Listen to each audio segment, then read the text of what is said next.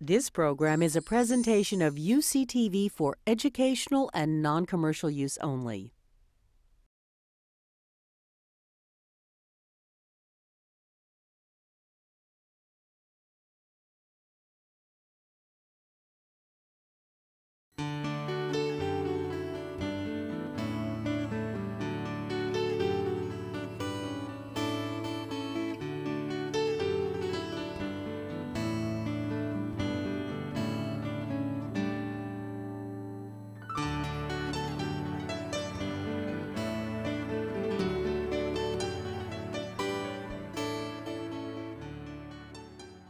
My name is John Orcutt. I have the honor to introduce uh, Vice Admiral Paul Gaffney.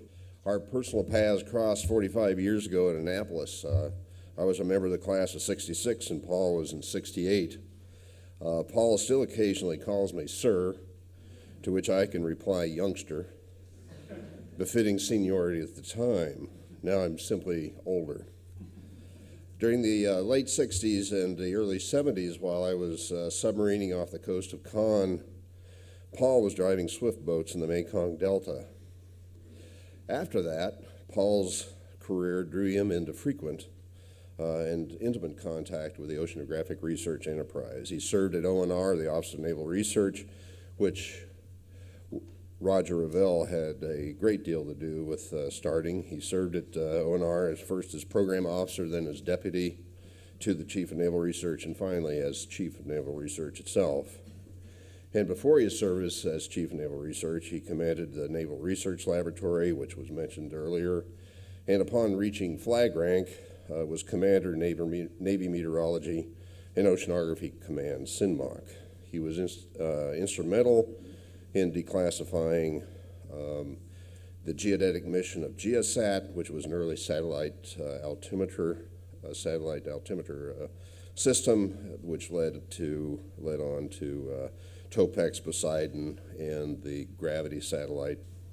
This led Dave Sandwell here at Scripps and uh, and Walter Smith now at NOAA to develop the first synoptic bathymetry of the oceans from space, constrained by very sparse bathymetry data taken from ships. All that bathymetry, in fact, that's used now uh, as the seafloor representation in, uh, in Google Earth. He's a member of MEDEA, the environmental equivalent of JASON, and continues to work tirelessly to increase the breadth of view of oceanography. His final job in the Navy was as president of the National Defense University. In the past six years, he's been president of Monmouth University. Paul?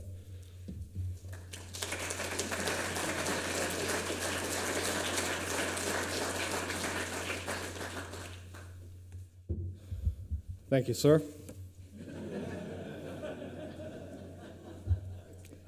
uh, before I start to talk, uh, I'm, I'm very honored to be back here at Scripps. I've been coming here for various reasons. Um, I will shamelessly leverage some of the themes of Roger Revelle's life to make a couple of points, and I will follow the topics assigned to me by Kathleen Britzman here in the front row as I always have. A scientist by authority of the California Regents in 1936, a gentleman by authority of the Secretary of the Navy on the 30th of September 1936.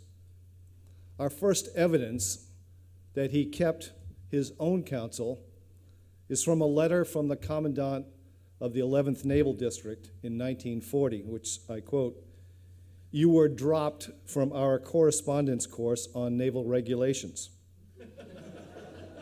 and repeated attempts that uh, requests that you return a copy of naval regulations have failed. small stuff for a big thinker, really small stuff. A big thinker who, in the summer summer of 1941, volunteered to move from sort of intermittent reserve status to full time active roles as a naval officer. Just a step ahead of everybody else, as usual. And Chester W. Nimitz signed his appointment letter. He had remarkable wartime achievements, some made with several people in this room here with you today. And those wartime achievements ended with two, I think, important events the important Bikini experiment and its geophysical and biological observations. Observations is a big word here. And the formation of America's first federal agency established to support civilian scientists, their ideas, and their institutions. The often mentioned already today Office, Office of Naval Research, ONR. And then after that, he came back here to where the Pacific rolls onto the California coast and these bluffs and beaches of the Scripps Institution of Oceanography. Deliberately, he set a course from innocence to war and back to innocence again. Now, many attributes characterize this man's career, and I'd like to celebrate just two of them today that are sort of special to me in my experience. First is his demand that we observe the natural system. And second, more than most in our experience, he grasped the important interrelationships of science and national policy. First, of course, focusing on security policy, because it was the war when he started this. And he practiced it at high levels and in other fields throughout his entire life. His understanding that civilian and military, naval, ocean, uh, ocean challenges are not discrete, and that we must help each other observe and understand our global ocean system was unusual and is today worthy of celebration. First, let me talk about observing. From his earliest cruise in Carnegie to important West Coast harbor surveys at the beginning of World War II that actually delayed him from going and working on the classified bathythermograph program later in the war, to Bikini at the end of the war to support for Keeling, to encouragement for his great friend, Walter Munk, in his acoustic thermometry brilliance, and more. He championed the need to observe and comprehensively measure in order to gain understanding. Now, many bureaucrats, including me, including me recently, cry for funding research first to understand the basic natural principles, processes of our world environment in selected areas. And then, after we understand that, then to go off and systematically observe those processes in some routine, comprehensive, long time series, operational manner. I say I would say that Dr. Revelle might judge such rigid, stepwise thinking as being as trivial as returning his copy of the naval of naval regulations in 1940. I would assert that he would see value in both in ocean experiments' singular results and also argue for the systematic, routine efforts to observe key phenomena over large expanses of geography and large expanses of time. Observe, sir, observe. That was number one with him, I think. Second was this interrelationship of science and policy. We celebrate this rare understanding of an extraordinary experience with the American civilian scientists' contributions to national defense and policy. And of course, vice versa, because I think he understood the opposite of that the contributions of national security to science. Investing in civilian led science for national needs was controversial thinking in the beginnings of World War II, and thank God for decisive people like Vannevar Bush and the President of the United States, and a few, just a few, enlightened naval persons. Benefit accrued from mobilizing those civilian minds immediately in that war. But then, to institutionalize that notion for a post war America in 1946 in an, in an enduring office, ONR, was not simple. It was not simple. Even after enormous civilian contributions were acknowledged during that war.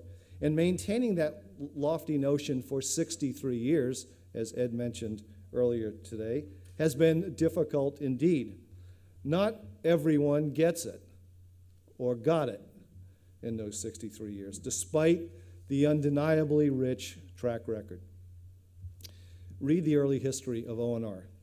See what Roger Revelle, the first head of the geophysics, geophysics division, and his fellow organizers of ONR did in those days to create trust in the wide university world, to support world class research when no other country, in fact, no other agency, could at that time, to develop the earliest principles of federal grantsmanship in basic and applied research, and moreover to, moreover to invent something called block grants to top institutions, something that we've talked about many times, Ed.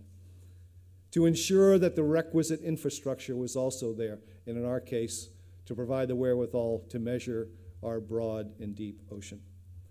And to set an example, not always followed these days, for a revolving system of scientists entering government service, spending their time steering the boat, and then returning to the academy to row.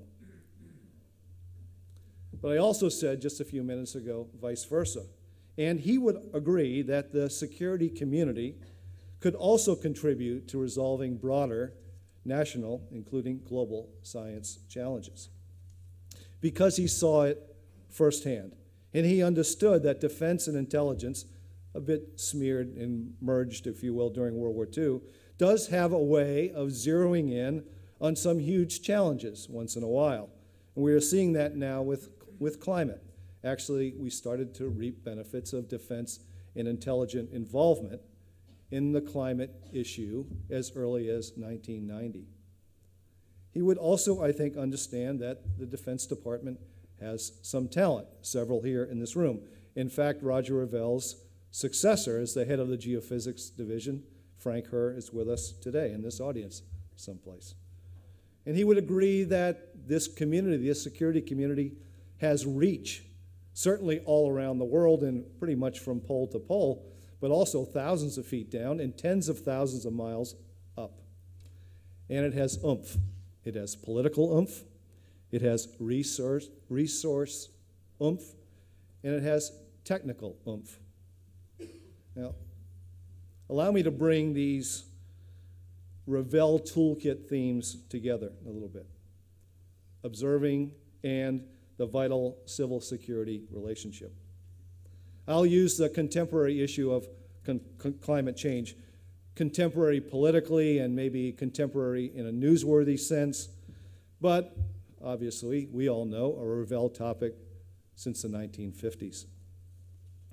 Military and intelligence scholars, without judging the cause for, or laying blame for, or predicting the cure for climate change, are increasingly and publicly concerned that climate trends, as we understand them today, even if they just continue in a linear fashion, can fuel instability, instability in many parts of the world.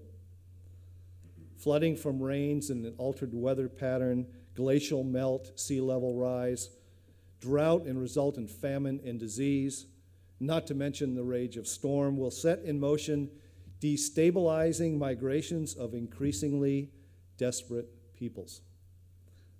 The lesser developed nations will be least likely to be able to cope with this slow, grinding situation, to quote astronaut and former NASA Administrator Dick Truly.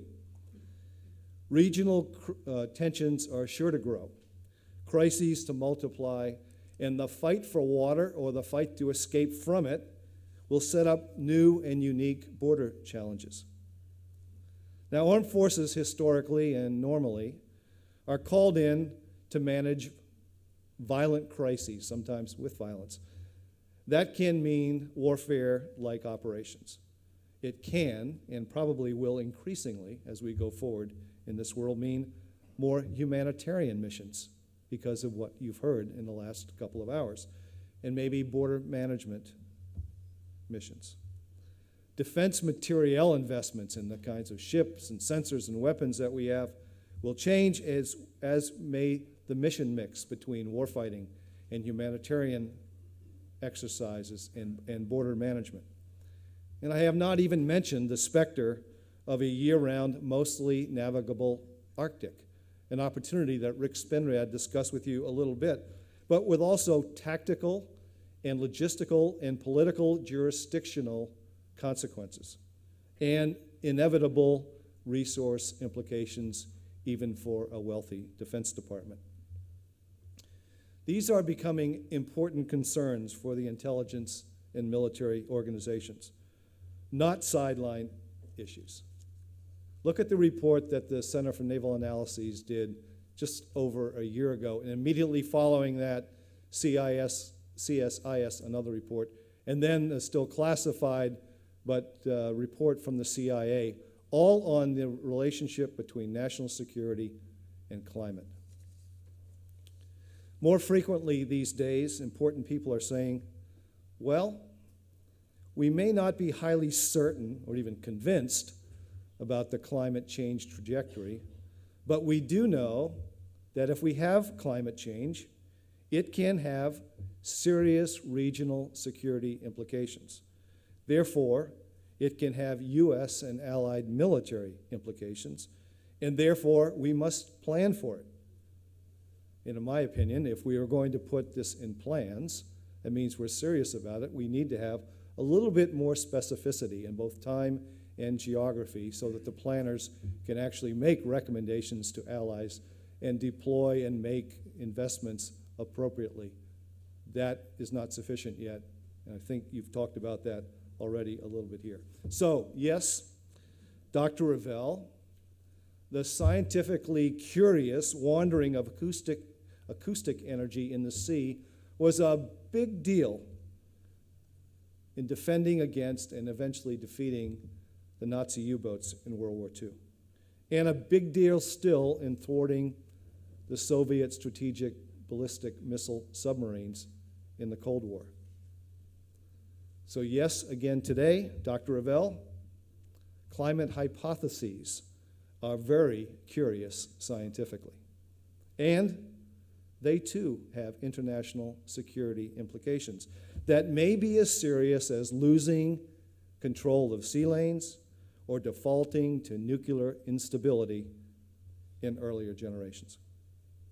So, if climate is such a big deal to most of the scientific community, and if its effects could become a very big deal for the security of our nation, then why don't we follow some fundamental Revelleisms?